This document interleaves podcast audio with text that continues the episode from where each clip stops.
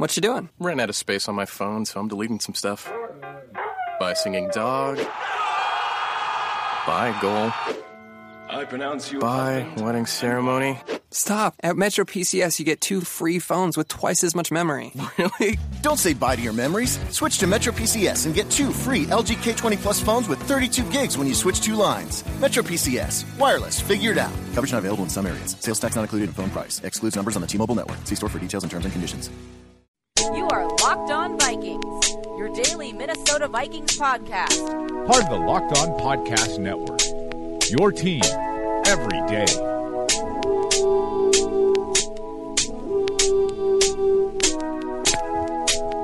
Today's show brought to you by MyBookie.ag. You play, you win, you get paid. Use the promo code Locked On at MyBookie.ag. The crossover podcasts return. It's Locked On Vikings and Locked On Lions converging. My name is Sam Ekstrom, joined by esteemed Locked On Lions host Matt Dery on Twitter at Dery Speaks. Good morning, Matt. Sam, how you been, buddy? Doing okay. Football team's doing all right. Yours is Yeah. as well, and I think that makes our jobs a lot more fun and enjoyable, wouldn't you say?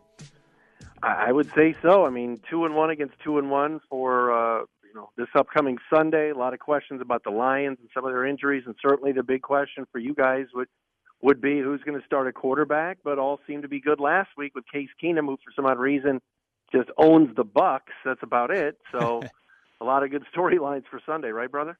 Absolutely. And I'll dive right into the quarterback talker to uh, give your fans an idea of where that's at. Sam Bradford was not at practice yesterday. Coach Zimmer called it a day off, which is a little peculiar because Tuesday is a day off anyway. Why would you need another day off?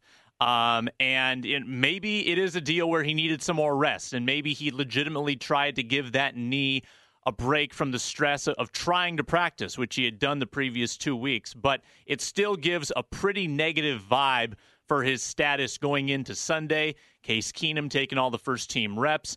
And from all the reports I'm seeing, a, a bone bruise, which presumably is the injury that Sam Bradford is dealing with, that can be a, a four to six week type of thing. It can be tough to play through, and it can really uh, hurt a quarterback's mobility. So I would put the odds at about 70% that Case Keenum is your starting quarterback on Sunday. Well, what does that mean, Sam? Because you know, I, I, I don't know. I, I'm not a Sam Bradford fan at all. And then you know, preseason, the Vikings, and I, now you were there. You know, I mean, their offense was god awful. And again, it's preseason, so no one cares. No one's talking about that now because you're two and one. And then all of a sudden, week one, Bradford looks like the second coming of, uh, if you don't mind me saying, a Tommy Kramer in his prime. uh, that's a reach, but regardless, uh, first Vikings QB that came to mind. Um, and then, and then obviously the injuries. It's got to be a little bit strange up there because you know he's always hurt. I can never. I'm never a guy that's been one that ever has relied on Sam Bradford to be anything special. But did he sort of turn a corner? And is this a, a devastating thing or no?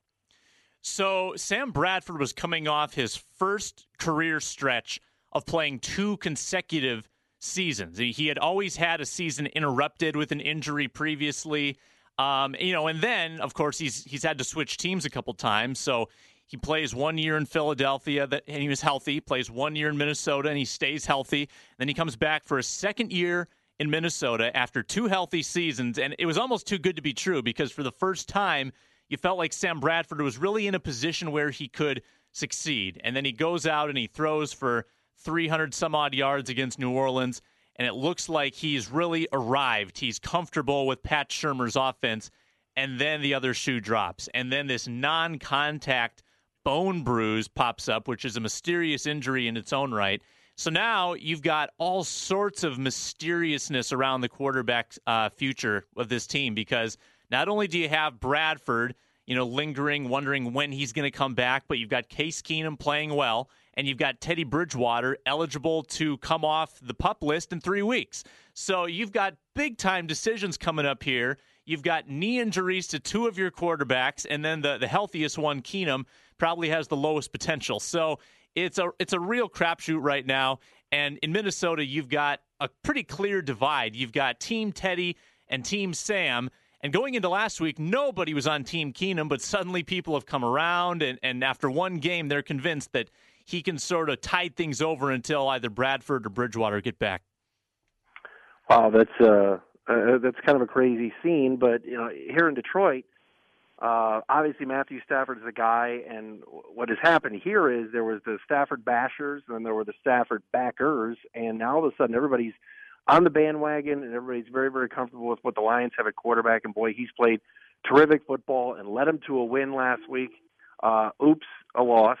And you know, this team could have been, you know, it was a half a yard away and an official's mistake away on the far sideline of whistling a guy in when he wasn't from being three and zero oh after knocking off the Falcons. Instead, it's two and one. And but uh, maybe it'll fire them up for a game on the road against Minnesota Sunday. Who knows? But you know, the, the the talk is very positive about the Lions here in Detroit, Sam. Very positive right now. Oh yeah, well, I I would think it would have to be after what they did the first two weeks, the the nice comeback against the Cardinals, great road win in a primetime game, and then obviously what happened against Atlanta, controversial and a lot of positives to take away. And I, I don't know if you're a fan of moral victories, but it seemed like one of those the way they battled there at the end. Is there a, a sense of acceptance, I guess, at this point of, of how that game ended, or are fans still a little bit bitter with uh, the missed call and the runoff?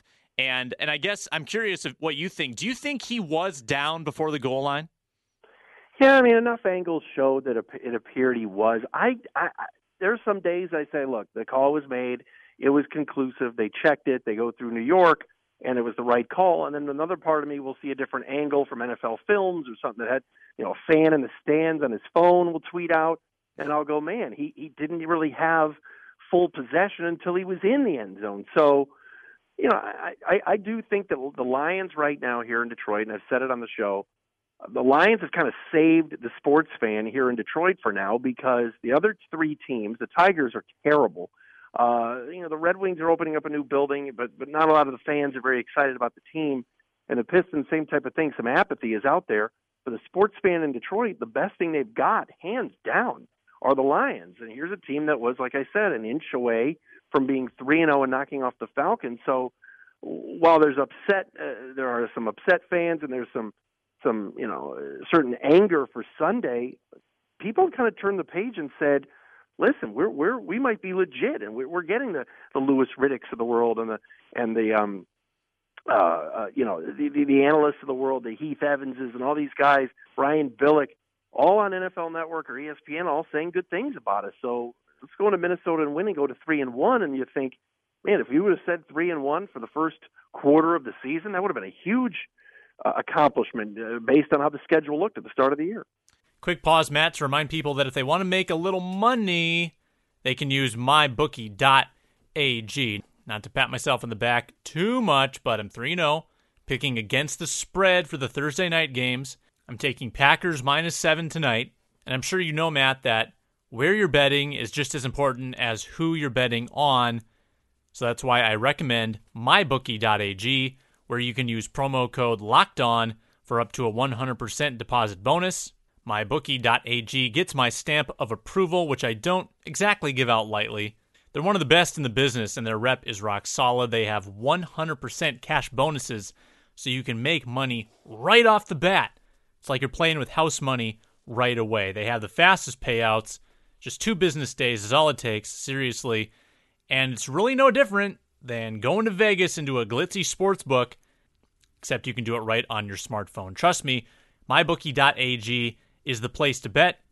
Tell them I sent you by using promo code LOCKED ON. Get over to MyBookie and get the best odds anywhere.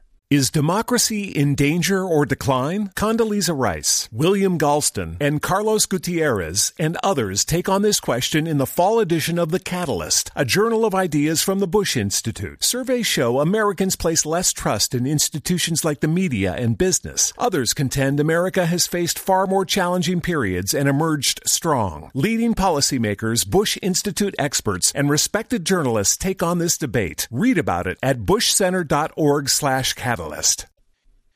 So, bulletin board material right off the bat yesterday. Maybe you heard about it. Everson Griffen right. come, comes yep. out of the locker room and he calls uh, Greg Robinson lazy, which is a rare moment of transparency from the locker room. When you're in scrums, it's a lot of compliments, it's a lot of heaping coals on your opponent and saying nice things. And rarely do you hear a genuine piece of criticism like that. So I went through naturally. I watched basically every snap from the season so far of Greg Robinson, and there's plenty to pick apart. Pro Football Focus doesn't really like him. Uh, what do Detroit Lions fans think of his potential? Obviously, a big time reclamation project, sort of playing by default. Uh, how, how's that been working out? I mean, if you ask Lions fans at the start of the year, all right, what's the biggest concern? I think 95% of them would have said left tackle based on, look, linebacker's going to be a concern. Uh, although Jarrad Davis hopefully plays Sunday, but he's been a nice upgrade. They're still not great on the outside. Not that they play outside linebackers other than Whitehead a lot. Um, but you know, the offensive line is always a concern. This year, it's not with the at least on the right side with uh, with Lang and Wagner. I know you and I talked this summer about it. Vikings doing this sort of the same thing on the other side, but uh, as far as left tackle, yeah, when you lose Taylor Decker for the first six weeks, whatever it's going to be, huge. I mean, the guy was awesome last year at left tackle, and and um, so Greg Robinson for a half of football this year against the Giants on Monday night, week two, was god awful. The rest, he's been fine. Stafford, knock on wood, has not been hit from the blind side much, albeit uh, Olivier Vernon kind of kind of pantsed him a few times in in that Monday night game, and then Robinson bounced back and did okay. Uh, I, the, the, the players certainly will be asked about it today, and maybe Robinson will be cornered. I don't know if he'll want to comment on it or not knowing Jim Caldwell and knowing how the Lions operate, there will not be a war of words. There will not be a back and forth. This is a team that right now is extremely buttoned up. They're boring off the field. There's not real a lot of controversy. They're all on they're on the same page. They're all on a string. They're led by Caldwell. He didn't even talk about his extension when he got it. Um, so my guess is that Jim will tell the guys, let's not comment. Let's not go there. Let him talk. Let's just go in there and win and, and, and, get on the plane and come home. Yeah, we heard from Caldwell on a conference call yesterday. A very buttoned up, classy individual, not one to get too controversial or heated in his words. I'll, just give your fans an idea of where the Vikings' offensive overhaul is at. Probably even more drastic than what Detroit did. The Vikings have four brand new starters on the offensive line from week one last year. And then the fifth guy is in a different position. Joe Berger moved from center to right guard. Then you've got the rookie Pat Elflein at center, who's maybe been the most reliable lineman so far. He's been really good. Uh, they cut Alex Boone controversially before the season. They brought in the youngster Nick Easton to replace him, and he's probably been the weak link, to be honest. He's had some holding calls and some protection issues. But then the tackles have been solid. Mike Remmers and Riley Reiff. And I know we had you on after the Reiff acquisition, and you basically yes. said, good luck, have fun with Riley. And I think he, he had some injury issues in training camp. He was spotty in the preseason, but the regular season has had pretty good results for the offensive line. And the best part for Vikings fans, and knock on wood, they've been healthy for three weeks. And I don't think there was a healthy three week stretch at any point last season. So that's a huge benefit to this line. They're finally getting some continuity.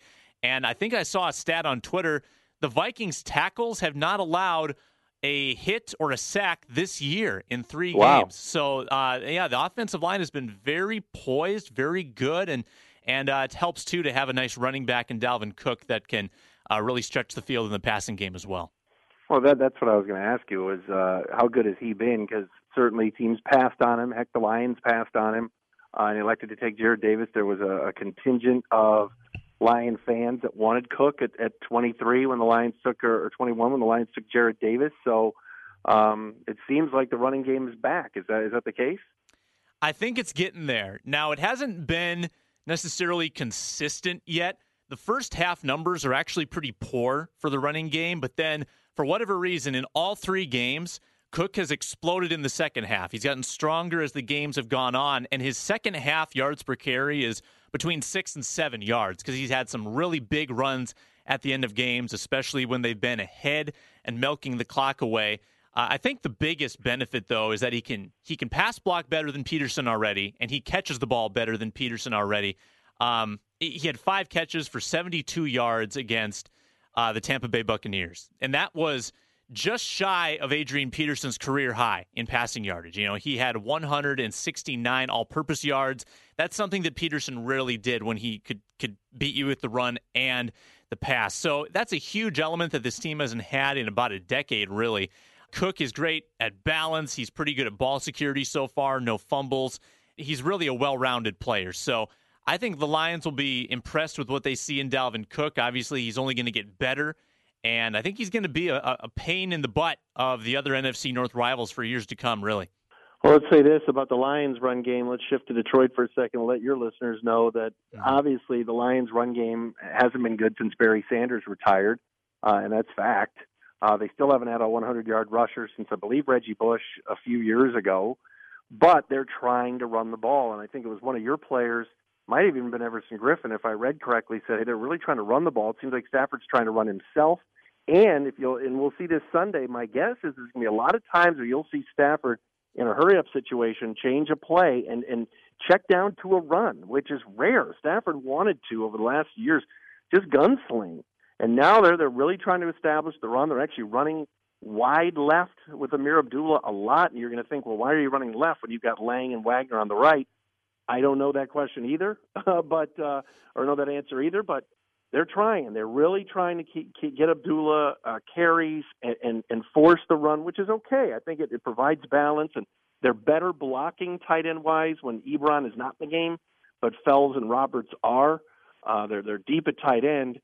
So yeah, it's it's usual when you look at the Lions and go, oh, the Lions scored 32 points last week. Well, 26. The six were taken away at the end, but um, and it was and they're trying to mix the run in. Used to be, oh, Stafford threw for you know 56 times or 50 times or 40 times. It's actually less. They you know, two weeks ago against the Giants on Monday night, Stafford threw for 125 yards, but his passer rating was over 110. So they are trying to try to finally run the football. The question is going to be: Is this Vikings defense back to being the identity, the Zimmer D that has been over the last few years before last year? And will the Lions have success running against you know a guy like Joseph in the middle? I think Stafford said yesterday is as good a run stopper as they play. Yeah, Joseph, an extremely underrated run stopper. I mean, really one of the best nose tackles in the NFL. Just signed a big extension in Minnesota. I wanted to go back because you mentioned that final drive against Atlanta.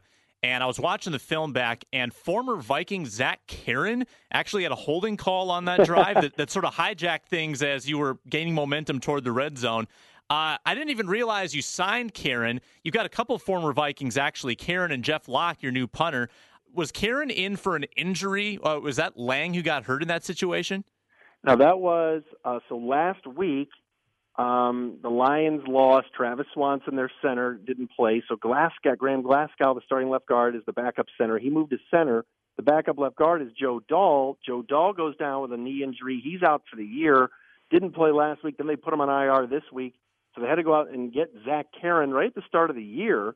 Uh, they got they got him at the start of the season and released some other guys, and, and just basically Kerin went from you're right, the last offensive lineman on the team and the third stringer to starting at left guard last week. So yes, he uh, he was out there. I think this week he'll be back to um, the bench, and I also believe that Tim Lelito, who they just signed, who's a Michigan native, uh, I think he would probably play ahead of Kerin now, just like Dahl would have, but Dahl's out for the year. So yeah, that's uh, kind of the musical chairs of the left guard situation over the last two weeks. Yeah, I mean, I would give you kind of the the Vikings injury rundown, but there's not really much to report other than the quarterback situation. They have a, a reserve defensive end who missed practice with an illness, Stephen Weatherly, but there's nothing else to really talk about from an injury standpoint. A couple guys have been dinged up.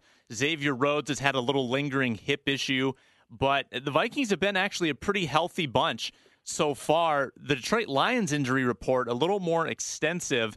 You had four guys not practicing yesterday: Ansah, Don Carey, T.J. Lang, Dwayne Washington. What's the concern level for all of those guys?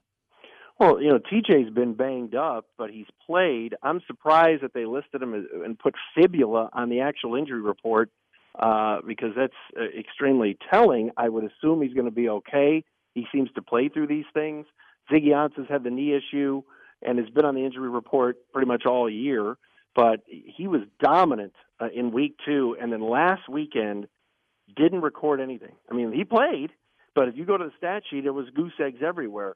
when he and Anthony Zettel, who, who's really starting to come on, when when Ansah and Zettel are converging at the quarterback from those end positions, the Lions are pretty tough to beat, and their defense has been much more opportunistic this year in taking the football away. And part of that is is the pressure that they've gotten, especially from Zettel and at least from Ziggy in week two. But um, that's another concern. We talked earlier, you and I, about concerns, and, and I told you the offensive line a little bit and left tackle, but the pass rush was was number two. And because who do they have with with Kerry Hyder out for the year and Brandon Copeland out for the year? And I told I, I was pushing for Dwight Freeney and at least for the Lions to sign him as a designated pass rusher. But they seem okay and comfortable with sort of the rotation that they have going right now with Zettel, Cornelius Washington, Ziggy Ansah, uh, Jeremiah Ledbetter, who's a rookie, has moved inside and outside. So, you know, we'll, we'll see if they can get to the quarterback, but that would be the key for me for Sunday, Sam, is is the Lions have got to get in Case Keenum's face. The highlights that I saw of you guys last week, boy, he looked comfortable back there and at home. Uh, you know, looked like he had all day to throw. He didn't get sacked, and I think he got hit just once. It was a very comfy day for Keenum. They also got him out of the pocket because he's got a little bit more mobility than Sam Bradford. He's not quite as statuesque, so he has one element that Bradford doesn't have. I don't think he's as consistent a quarterback as Bradford. So that's where it gets scary, where you see him put up, you know, 369 yards, I think, and three touchdowns. Is he due for a big letdown? Obviously, the Lions have been very opportunistic with seven interceptions this year, so it makes you wonder.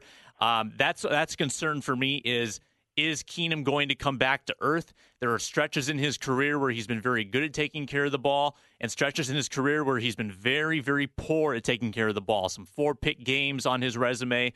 So the Lions' defense, I think, is a little underrated. I think I, uh, that's a concern for me.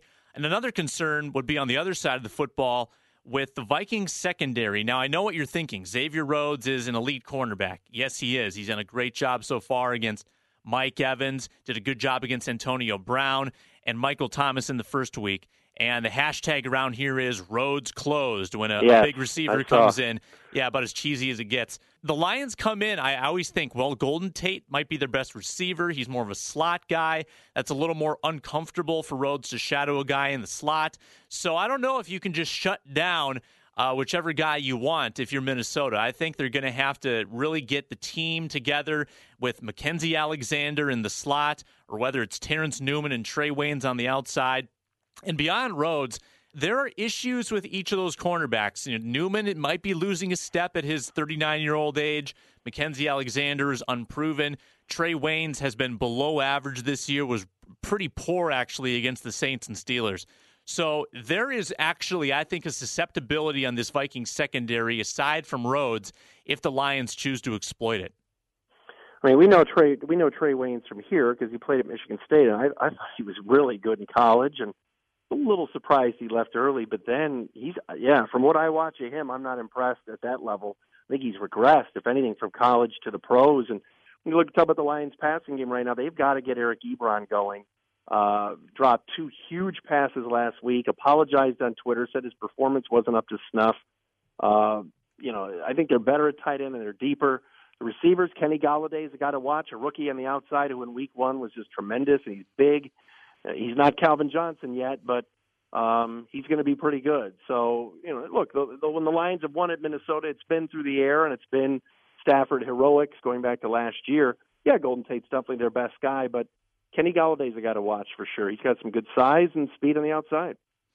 Well, Matt, it's already flown by about 25 minutes with you here. Um, I, I got to run off to Winter Park and get the report today from Vikings land, but let's get a prediction on the record here for Vikings and Lions in this crossover podcast. Uh, who you got on Sunday and what's the final score?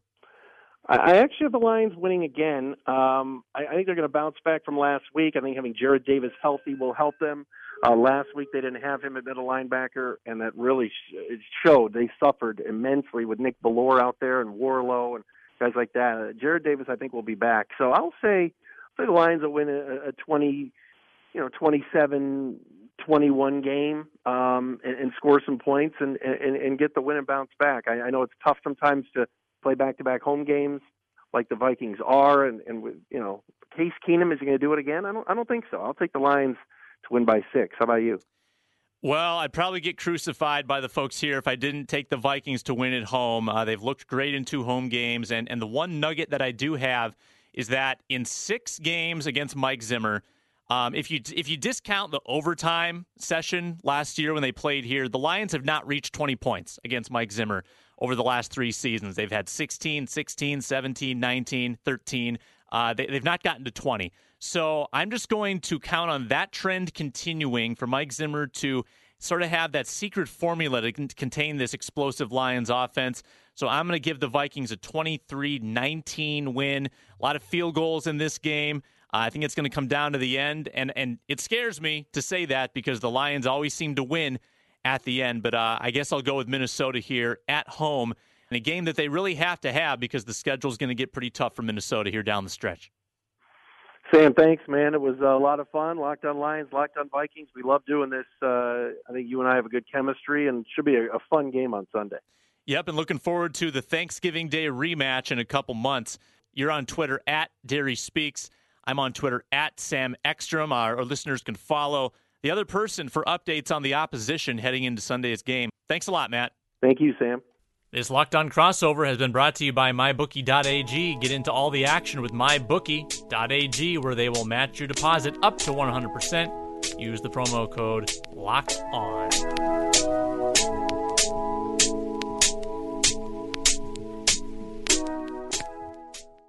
Is democracy in danger or decline? Condoleezza Rice, William Galston, and Carlos Gutierrez and others take on this question in the fall edition of The Catalyst, a journal of ideas from the Bush Institute. Surveys show Americans place less trust in institutions like the media and business. Others contend America has faced far more challenging periods and emerged strong. Leading policymakers, Bush Institute experts, and respected journalists take on this debate. Read about it at bushcenter.org slash catalyst catalyst.